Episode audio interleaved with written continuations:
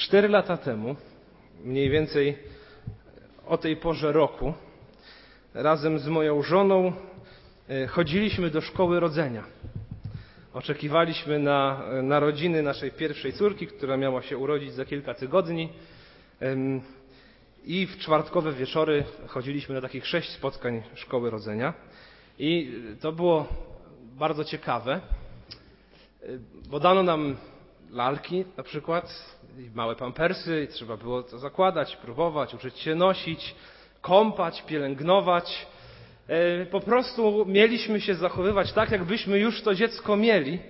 I im bardziej się wczujemy w tę rolę, tym lepiej nam pójdzie, jak już faktycznie to się wydarzy. Tak nam mówiono.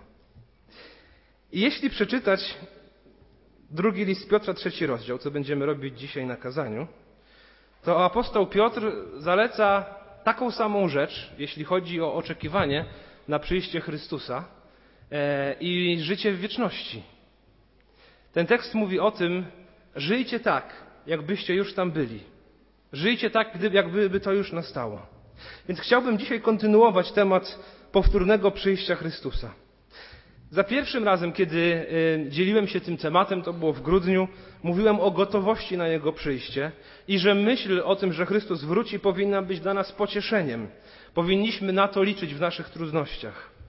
Za drugim razem w styczniu pytałem o chrześcijańską nadzieję, która wynika z Bożej obietnicy i nie jest możliwością tego, że coś się wydarzy, ale jest pewnością tego, że to się wydarzy. Mówiliśmy o tym, co się stanie, kiedy Chrystus powróci. O tym, że wszyscy ludzie będą podzieleni na dwie grupy zbawionych i niezbawionych i będą z tym się wiązały wieczne konsekwencje.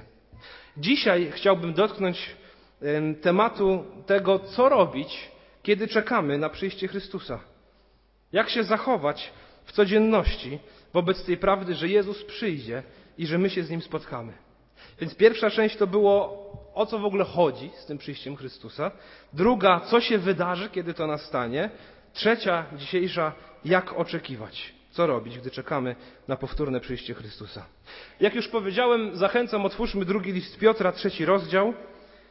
Drugi list Piotra to jeden z listów powszechnych, napisanych do szerokiego grona chrześcijan, nie do pojedynczego e, zboru. Prawdopodobnie napisany pod koniec lat 60. I wieku, kiedy znaczna większość listów, które mamy w Nowym Testamencie, już istniała, kiedy Kościół już wskutek prześladowania rozszedł się w różne strony świata, część apostołów już y, umarła i Piotr do ludzi wierzących, do chrześcijan żyjących w tamtym czasie pisze następujące słowa. Trzeci rozdział przeczytamy w całości.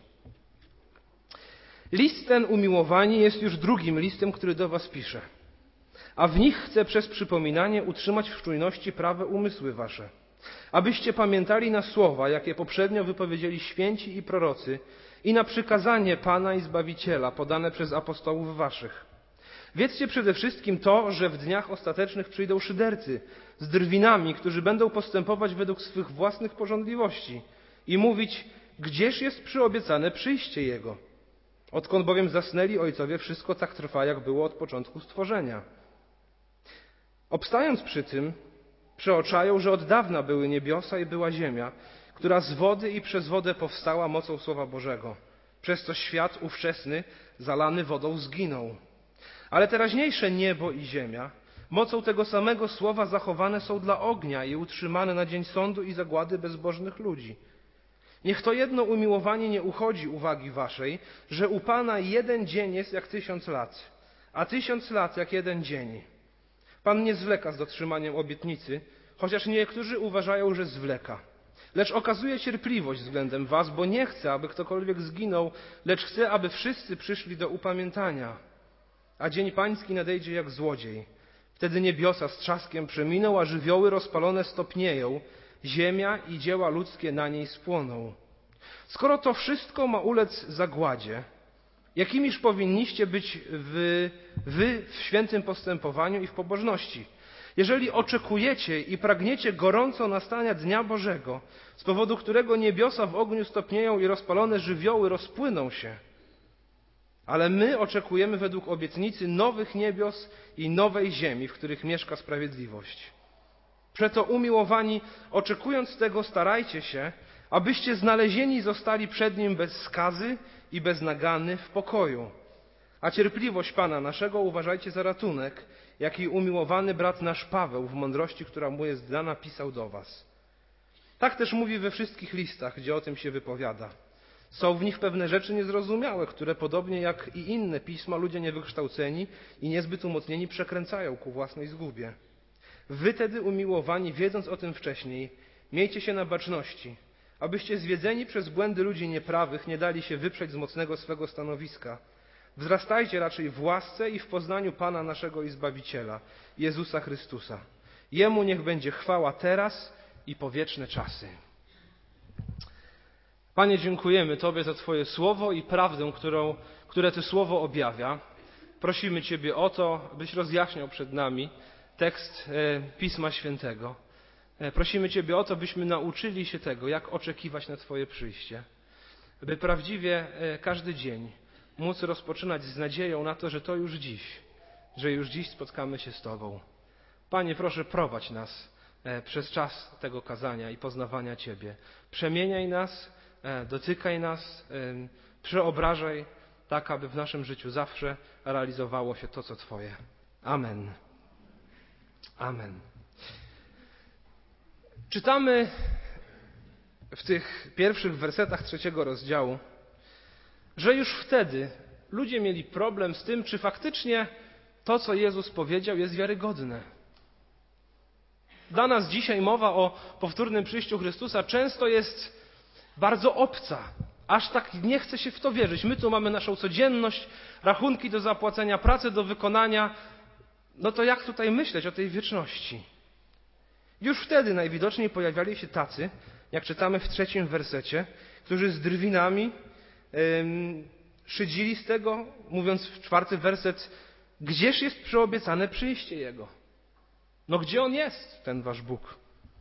Odkąd bowiem zasnęli ojcowie, wszystko tak trwa, jak było od początku stworzenia. Więc to nie tylko dzisiejszy problem, że ludzie w to wątpią. Dzisiaj słyszymy podobne głosy, jakie słychać było niecałe dwa tysiące lat temu, w drugiej połowie I wieku. To nie tylko nasze problemy dzisiaj, ale są, trwają one już bardzo długo. Wersety piąty i szósty. Obstając przy tym, ci, którzy z tego się śmieją, przeoczają, że od dawna były niebiosa i była ziemia, która z wody i przez wodę powstała mocą Słowa Bożego. Przez to świat ówczesny zalany z wodą zginął, ale teraźniejsze niebo i ziemia mocą tego samego słowa zachowane są dla ognia i utrzymane na dzień sądu i zagłady bezbożnych ludzi. I odpowiedzią Piotra na te wątpliwości, czy na te obśmiewanie, jest przywołanie historii biblijnego potopu. znamy go bardzo dobrze. I Piotr mówi: Skoro Pan Bóg już raz obiecał, że się z tą ziemią rozprawi i dokonał tego, co obiecał, dlaczego nie miałoby się spełnić to, co obiecał teraz za drugim razem w sprawie tego świata. Polskie przysłowie mówi: Pan Bóg nierychliwy, ale sprawiedliwy. I to prawda. Myślę, że na rzecz dzisiejszego rozważania można by je zamienić na Pan Bóg nierychliwy, ale cierpliwy. Ale cierpliwy. I obietnice wszystkie swoje spełni. My mamy wiernie czekać. Werset ósmy. Niech to jedno umiłowanie nie uchodzi uwagi waszej, że u Pana jeden dzień jest jak tysiąc lat, a tysiąc lat jak jeden dzień. Pan Bóg mierzy czas inaczej niż my. Pan Bóg ma inny kalendarz niż my. Dla nas to się może wydawać bardzo mocno rozciągnięte w czasie, ale jeśli popatrzeć na to z perspektywy istnienia całego świata, to Pan Bóg wie, co robi. Nie mierzmy Bożego planu i Bożego działania swoim kalendarzem i swoim zegarkiem. Pamiętacie, jak długo Noe budował arkę? Sto lat. Sto lat od obietnicy tego, że ta ziemia zostanie zalana wodą. Pamiętacie, jak długo Abraham czekał na swojego syna od złożenia obietnicy mówiącej, że stanie się on ojcem wielu narodów? Około 25 lat. A po jakim czasie od złożenia obietnicy o tym, że Izrael wyjdzie z ziemi egipskiej, on faktycznie z tej ziemi wyszedł? 430 lat. Pan Bóg ma swój kalendarz. Pamiętam świadectwo pewnego brata, którego mama wychowywała e, samotnie. I jego mama nawróciła się, gdy on był dzieckiem. I całe swoje życie modliła się o swojego syna, aby on został chrześcijaninem.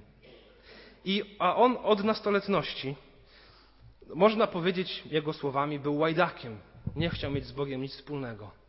Ona wiernie się modliła. Zmarła, gdy on miał 50 lat. I on nawrócił się na jej pogrzebie. Pan Bóg ma swój czas. I Pan Bóg ma swój kalendarz. Dla Niego jeden dzień jest jak tysiąc lat, a tysiąc lat jest jak jeden dzień. Więc chcę Ciebie zachęcić, jeśli teraz czekasz na coś, co Bóg obiecał w swoim słowie, nie widzisz jeszcze spełnienia tego, czekaj cierpliwie.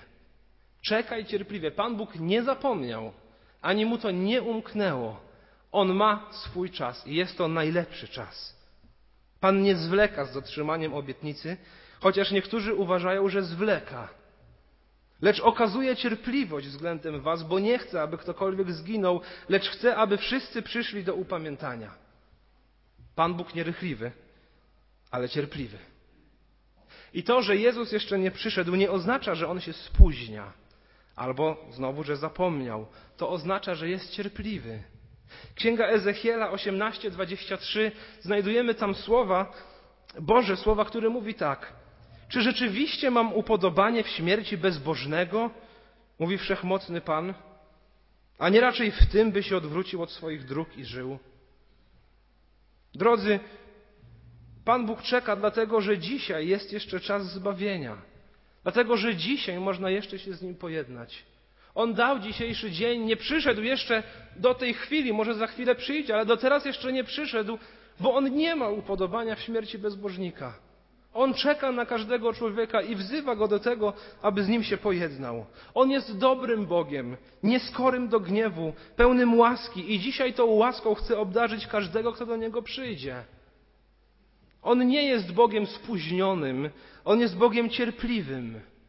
Stąd nasze oczekiwanie na Jego przyjście nie wynika z ospałości, ale wynika z Jego miłości. Być może nie przychodzi, bo czeka właśnie na ciebie. Czy słuchasz tego tutaj w kaplicy, czy słuchasz tego przez internet? Być może nie przychodzi, bo czeka właśnie na ciebie. I mam nadzieję, że to nie brzmi jak jakaś, brzydko mówiąc, tania zagrywka ewangelizacyjna, bo to jest prawda.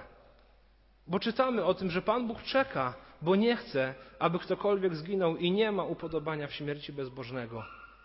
Jeśli dzisiaj wiesz, że Twoim wiecznym przeznaczeniem nie jest niebo i nie jest nowe niebo i nowa ziemia i życie z Bogiem, przyjdź jak najszybciej do Chrystusa. On czeka na Ciebie i czeka cierpliwie.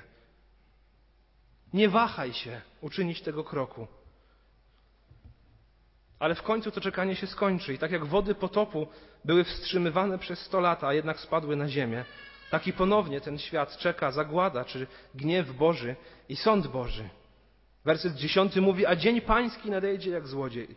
Wtedy niebiosa z trzaskiem przeminą, a żywioły rozpalone stopnieją, ziemia i dzieła ludzkie na niej spłoną. Ziemia i dzieła ludzkie na niej spłoną. I ten, ten werset dziesiąty, bardzo taki yy, groźny, pięknie kontrastuje z wersetem trzynastym. Więc jest mowa, że ziemia i dzieła ludzkie na niej spłoną, ale werset 13 mówi, ale my oczekujemy według obietnicy nowych niebios i nowej ziemi, w których mieszka sprawiedliwość. My oczekujemy nowych niebios i nowej ziemi, w których mieszka sprawiedliwość. Więc rodzi się pytanie, co budujesz w swoim życiu? Czy budujesz coś, co ostatecznie spłonie, czy raczej coś, co ma wartość wieczną? Bo niebiosa z trzaskiem przeminą, żywioły rozpalone stopnieją, ziemia i dzieła ludzkiej na niej spłoną, ale na ich miejsce czytamy, że Bóg stworzy nowe niebo i nową ziemię. I tam nie będzie ziemskich dzieł. Nie zabierzemy ich tam. Tam mieszka sprawiedliwość. Drodzy, nie liczy się w perspektywie wieczności to, co mamy. W perspektywie wieczności liczy się to, kim jesteśmy. Czy na co dzień budujemy Królestwo Boże, czy Królestwo swoje? I z pewnością wielu z Was pamięta taką płytę, która, płytę muzyczną, która ukazała się około 20 lat temu. Płytę Piotra Nazaruka, który wydał ją pod szyldem Pedro N. Jedną taką czołową piosenką z tej płyty jest piosenka o tytule Wielbłąd. I jest to dosyć zabawna piosenka w swojej treści. Opowiada ona o człowieku, który chce, e, który planuje wejście do nieba. I planuje on o tym, że planuje tam to, że zabierze ze sobą butelkę Porto, bo za tysiąc lat będzie to bardzo cenny rocznik. Chce zabrać ze sobą kolekcję płyt, bo tak naprawdę nie wiadomo, jak śpiewają anieli. Chce wziąć trochę złota, bo będzie jeszcze piękniej i będzie jeszcze złociej.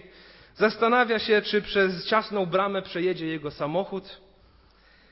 Y, I puenta tej piosenki zmierza oczywiście do tego, że nic z tego nie można tam zabrać, bo jedyne co się liczy to miłość w naszych sercach, wieczna miłość w naszych sercach. Co zabierzemy do wieczności? Bo ziemia i dzieła ludzkie na niej spłoną, ale my oczekujemy nowych niebios i nowej ziemi, w których mieszka sprawiedliwość. W perspektywie wieczności nie liczy się to, co masz, ale liczy się to, kim jesteś. I ja, jako młody człowiek, ale wchodzący teraz w takie chyba najbardziej produktywne lata mojego życia, zadaję sobie właśnie to pytanie: w co mam zainwestować w swoje życie? Co tak naprawdę warto budować i co ja tam do wieczności zabiorę? Myślę, że to kluczowe rozważania, które determinują i nasze poważne wybory życiowe, ale również i naszą codzienność. To bardzo ważne, aby żyć w świadomości wieczności. Jim Elliot, misjonarz ze Stanów Zjednoczonych, który wyjechał do Ameryki Południowej e, w wieku XX, aby tam głosić Ewangelię plemionom amazońskim, jeździł od osady do osady i w Ekwadorze został zabity przez jedno z plemion, do którego zmierzał. Ale w jego swoim dzienniku zapisał takie zdanie, które z pozoru można by powiedzieć, że on poniósł porażkę, bo nie dotarł tam, gdzie chciał, ale z perspektywy wieczności zupełnie to wygląda inaczej. Napisał bowiem Jim Elliot: Nie jest głupcem ten, kto oddaje to, czego nie będzie mógł zatrzymać, aby zyskać to, czego nie będzie mógł stracić. Nie jest głupcem ten, kto oddaje to, czego nie będzie mógł zatrzymać, aby zyskać to, czego nie będzie mógł stracić. Myślę, że to bardzo ważne zdanie, które e, warto sobie zapamiętać jako motto życiowe. Bo to, w co wierzymy odnośnie końca naszej śmierci, końca tego świata, wpływa ostatecznie na naszą codzienność oraz na nasze kluczowe decyzje życiowe. Jeśli nie zrozumiemy tego, że cała historia świata zmierza w jakimś kierunku, że to wszystko ma jakiś cel, że ma swój początek i będzie miało swój koniec, i każdy z nas odpowie za to, jaki miał udział w tej historii i w wypełnianiu celu, do którego zostaliśmy stworzeni. Jeśli tego nie zrozumiemy, to tak naprawdę życie przestaje mieć sens. Jeśli nie ma żadnego rozliczenia, nie ma żadnego celu w tej historii, to efektem życia dla bardziej, dla bardziej wrażliwych i emocjonalnych będzie jakaś depresyjna apatia i rozczarowanie pozornym chaosem i brakiem sensu w życiu. Albo dla mniej przejmujących się tym efektem będzie hedonizm, czyli podejście, że skoro wszystko nie ma znaczenia, to trzeba robić to, co daje mi przyjemność i radość i tak jakoś dożyć w tej pozornej radości. Apostoł Paweł napisał to nawet dwa tysiące lat temu w 1 Koryntian 15, mówiąc, że jeśli nie ma zmartwychwstania, czyli jeśli wszystko kończy się na naszej śmierci, to jedzmy i pijmy, bo jutro pomrzemy. Więc drodzy, jeśli popatrzeć na nasze życie w minionym tygodniu, to co można wywnioskować? Jaki jest cel Twojego życia? Budujesz ludzkie dzieła, które spłoną, czy raczej coś, co ma wartość wieczną? Wczoraj mieliśmy e, spotkanie młodych małżeństw i pewna para dzieliła się z tym, jak to jest być chrześcijanami w korporacji. Jak to jest dawać tam świadectwo, e, jak działają ich modlitwy. I naprawdę to były piękne świadectwa wierności Bożej. Myślę, że wszyscy, którzy tego słuchali, byli za to wdzięczni. I pokazali nam, że pracując nawet z takiej, powiedzielibyśmy, zupełnie świeckiej pracy, gdzieś na jakimś wysokim piętrze w, w wieżowcu, gdzie takim korporacyjnym, można służyć Bogu. Można być dobrym świadectwem. Można wiernie opowiadać o Nim. I dla innych ludzi to jest niezrozumiałe. Często sami nawet nie wiedzą, co o tym myśleć. Czasami się nawet boją, kiedy widzą wysłuchane modlitwy. Więc nie chodzi o to, jaką masz pracę, raczej chodzi o to, jak ją wykonujesz. Nie chodzi o to, co robisz w swojej codzienności. Chodzi o to, jak to robisz w swojej codzienności. Czy faktycznie to, co robisz, jest sianiem w wieczność, czy może raczej budowaniem tego ziemskiego królestwa. Nie zabierzemy do wieczności tego, co ziemskie. Tam mieszka sprawiedliwość. I tak też apostoł Piotr mówi w wersecie 11 i 12. Mówi, skoro to wszystko ma ulec zagładzie, to jakimiż powinniście być wy w świętym postępowaniu i w pobożności, jeżeli oczekujecie i pragniecie gorąco nastania Dnia Bożego, z powodu którego niebiosa w ogniu stopnieją i rozpalone żywioły rozpłyną się. Jakimiż powinniście być? Rzuca wyzwanie w świętym postępowaniu waszym i w pobożności.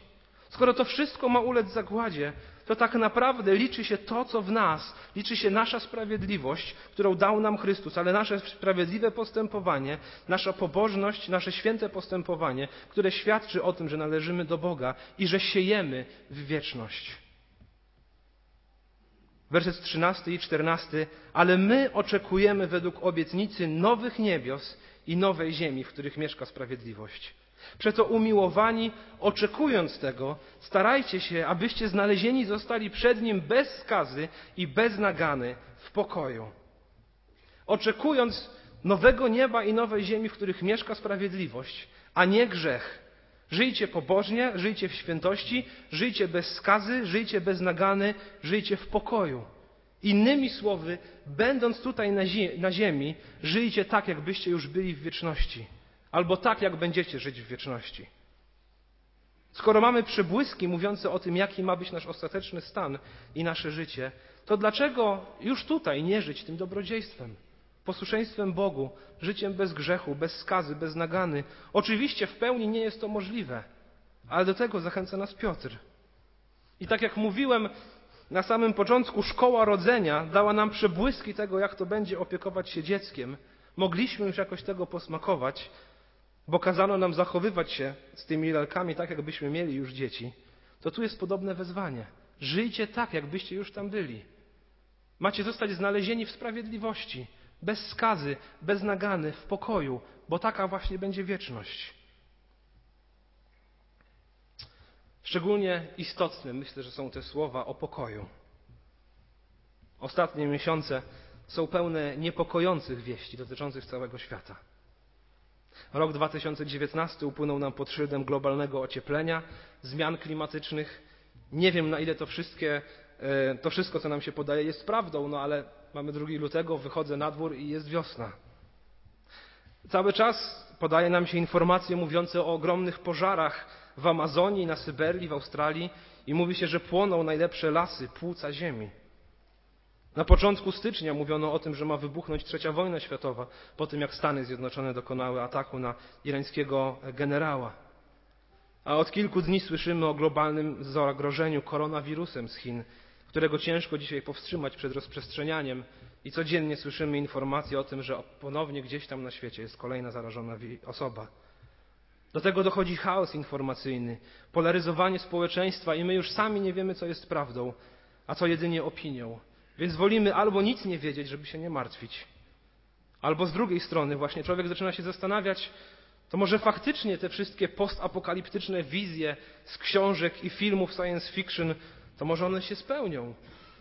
Może my sami siebie wybijemy. Na takie czasy jak dziś szczególnie potrzebny jest werset czternasty. Przeto umiłowani, oczekując tego, starajcie się, abyście znalezieni zostali przed Nim bez skazy, bez nagany, w pokoju. Drodzy, świat nie skończy się nuklearną zagładą, czy klimatyczną zagładą, czy wymarciem gatunku ludzkiego przez jakiegoś wirusa. Nie twierdzę, że żadne tragedie się nie zdarzają, bo widzimy, że się zdarzają, ale ostatnie zdanie i zamknięcie historii ludzkości nie należy do koronawirusa, nie należy do mocarstw nuklearnych, Należy do tego, który ten świat stworzył, z którym nic nie może się równać. Należy do tego, dla którego wszystko jest jak pyłek na szalach wagi. Do tego, który podtrzymuje wszystko słowem mocy. Do niego należy ostatnie zdanie. I to on zamknie historię tego świata. I nie wzywa nas do tego, abyśmy bali się tego świata, ale abyśmy z radością bez skazy, bez nagany i w pokoju oczekiwali na Jego przyjście. Nie mówię, że mamy być ignorantami wobec tego, co się dzieje dookoła nas, ale jeśli naszym Panem jest Jezus Chrystus, to możemy mieć zupełnie inną optykę na te wszystkie sprawy. Jeśli nasze skarby są z tego świata, jeśli to, czemu poświęcamy życie, jest związane z tym światem, to faktycznie róbmy, co możemy, by zachować to, co nasze. Ale jeśli nasz skarb jest w niebie, jeśli cel naszego istnienia to Królestwo Boże, które nie przeminie i nic wobec niego się nie ostanie, niebiańska rzeczywistość, to możemy zupełnie inaczej żyć w tych czasach przesiąkniętych strachem. Drodzy, nie wiem, co będzie ze mną w doczesności. Czy umrę od wirusa, czy od bomby, czy za parę lat się okaże, że mieszkam nie na nizinie mazowieckiej, a na pustyni mazowieckiej? Nie wiem. Ale świat nie skończy się przypadkiem. Ani nie zostanie zamknięty przez pomyłkę. Jezus Chrystus ma tutaj ostatnie zdanie. On podtrzymuje wszystko słowem swojej mocy. I w tym wszystkim najwspanialsze jest to, że znam tego, który to tego dokona. Znam tego, do którego należy ostateczne zdanie. Jezus Chrystus to mój Pan i mój Bóg. On umarł za mnie. On poświęcił siebie, aby uratować mnie od tego, czego należy się prawdziwie bać od piekła i gniewu Bożego. On zabrał ze mnie grzechy i wiernie mu służę i kocham go i chcę być z nim każdego dnia i chcę być mu coraz bardziej i bardziej poddanym. Drodzy, ja, tak jak wielu z Was, znam tego, który zamknie tę historię. To czego i kogo mam się bać? Wirusa? Wojny? Terrorystów? Zmian klimatycznych? W jakimś sensie tak, ale w porównaniu z Panem Bogiem, w porównaniu z poczuciem bezpieczeństwa w Jego rękach, Ewangelia Mateusza 9:28 Jezus powiedział tam: Nie bójcie się tych, którzy zabijają ciało, ale duszy zabić nie mogą. Bójcie się raczej tego, który może i duszę, i ciało zniszczyć w piekle. Innymi słowy, nie przejmujcie się tymi, którzy zabijają ciało, ale duszy zabić nie mogą. Przejmujcie się raczej tym, który może i duszę, i ciało zniszczyć w piekle. Kiedy mój Pan po mnie przyjdzie, czy też zabierze mnie z tego świata, nie chcę, aby znalazł mnie skulonego ze strachu gdzieś w kącie, przerażonego rzeczywistością. Chcę, aby znalazł mnie w takiej postawie, o jakiej mówi werset czternasty. Bez skazy, bez nagany, w pokoju. Bez skazy, bez nagany, w pokoju. I może komuś się wydaje, Piotrowi to łatwo było pisać, co tam mogło mu zagrażać dwa tysiące lat temu w, tym, w porównaniu z tym, co my dzisiaj mamy. Otóż, drodzy, Piotrowi i chrześcijanom w tamtym czasie zagrażało realne, prawdziwe prześladowanie ze strony jednego z najbardziej szalonych cesarzy rzymskich, Nerona, gdzie chrześcijan rzucano na pożarcie dzikim zwierzętom w Koloseum, albo przybijano ich do krzyży i podpalano. Kilka lat po napisaniu tego listu Jerozolima, stolica i kolebka chrześcijan została całkowicie zniszczona. Wielu apostołów i naocznych świadków życia i zmartwychwstania Jezusa nie żyło już w momencie napisania tego listu. Do zborów wkradli się fałszywi nauczyciele, którzy odciągali innych od Ewangelii. Piotr doskonale wiedział, o czym pisze. I te słowa są tak samo aktualne dla chrześcijan w roku 67 czy 68 I wieku, jak są aktualne i dla nas w 2020. Że to umiłowani, oczekując tego, starajcie się, abyście znalezieni zostali bez skazy i bez nagany, w pokoju. Chociaż cały świat może panikować, chrześcijanie mogą żyć w pokoju. Tak, trzeba troszczyć się o środowisko, trzeba dbać o siebie i nie dać się za łatwo wirusom i chorobom. Na politykę może nie mamy zbyt dużego wpływu oprócz głosowania, ale mamy wpływ na stan naszych serc. I wezwani jesteśmy do tego, by żyć w pokoju. Łatwo go zgubić. Łatwo go zgubić. Ale i tutaj Pismo Święte przychodzi nam z pomocą. Pamiętacie, co apostoł Paweł napisał w liście do Filipian czwartym rozdziale, w wersecie szóstym i siódmym? Nie troszczcie się o nic, ale we wszystkim, w modlitwie i błaganiach, z dziękczynieniem powierzcie prośby wasze Bogu. A pokój Boży, który przewyższa wszelki rozum, strzec będzie serc waszych i myśli waszych w Chrystusie Jezusie. Drodzy, oczekując na przyjście Jezusa Chrystusa, w tych czasach pełnych strachu i różnych rewelacji z całego świata, brak ci pokoju, módl się o ten pokój. Pokój, który przewyższa wszelki rozum, który strzec będzie serc waszych i myśli waszych w Chrystusie Jezusie. I zmierzając powoli do końca, wersety 15 i 16. A cierpliwość Pana naszego uważajcie za ratunek. Jaki umiłowany brat nasz Paweł, w mądrości, która jest mu dana, pisał do was, tak też mówi we wszystkich listach, gdzie o tym się wypowiada. Są w nich pewne rzeczy niezrozumiałe, które podobnie jak i inne pisma ludzie niewykształceni i niezbyt umocnieni przekręcają ku swojej własnej zgubie. Cierpliwość Pana, niezwlekanie, uważajcie za ratunek. Tego ratunku jeszcze wiele osób potrzebuje na tym świecie. Jeśli jesteś jedną z tych osób, skorzystaj z niego dzisiaj. Cier przyjdź do Boga w Jego cierpliwości i nie, na, nie nadwyrężaj jej. Przyjdź do Niego i pójdź za Nim. Ratuj swoją duszę. I tutaj widzimy też, jak Piotr wzywa do tego, by w oczekiwaniu pieczołowicie i pilnie studiować Boże Słowo. Mówi, studiujcie to, co napisał apostoł Paweł w wielkiej mądrości, która jest mu dana. I mówi też o innych pismach. Drodzy, trwajmy w tym. I cały rozdział, i cały, yy, i cały list yy, Piotra kończy się następującymi słowy. Wy tedy umiłowani, wiedząc o tym wcześniej, miejcie się na baczności, abyście zwiedzeni przez błędy ludzi nieprawych nie dali się wyprzeć z mocnego swego stanowiska. Wzrastajcie raczej w łasce i w poznaniu Pana naszego i Zbawiciela, Jezusa Chrystusa. Jemu niech będzie chwała teraz i po wieczne czasy. Podsumowując to wszystko, Jezus jeszcze nie przyszedł, dlatego że nie ma upodobania w śmierci człowieka, dlatego że cierpliwie czeka i dziś jest dzień, kiedy można się z nim pojednać. Wzywa nas do tego, byśmy żyli na Jego chwałę, tak jakbyśmy byli już w wieczności. Nie jest głupcem ten, kto oddaje to, czego nie będzie mógł zatrzymać, aby zyskać to, czego nie będzie mógł stracić. Więc w co inwestujesz swoje życie? I jaki jest cel Twojego życia? Czy to, co siejesz, zginie razem z tym światem, czy raczej ma wieczną wartość w nowym niebie i nowej ziemi, gdzie mieszka sprawiedliwość? W wieczności będzie się liczyło nie to, co mamy, ale to, kim jesteśmy. A w oczekiwaniu na Niego przyjście bądźmy cierpliwi, bo oczekujemy według obietnicy nowych niebios i nowej ziemi, w których mieszka sprawiedliwość.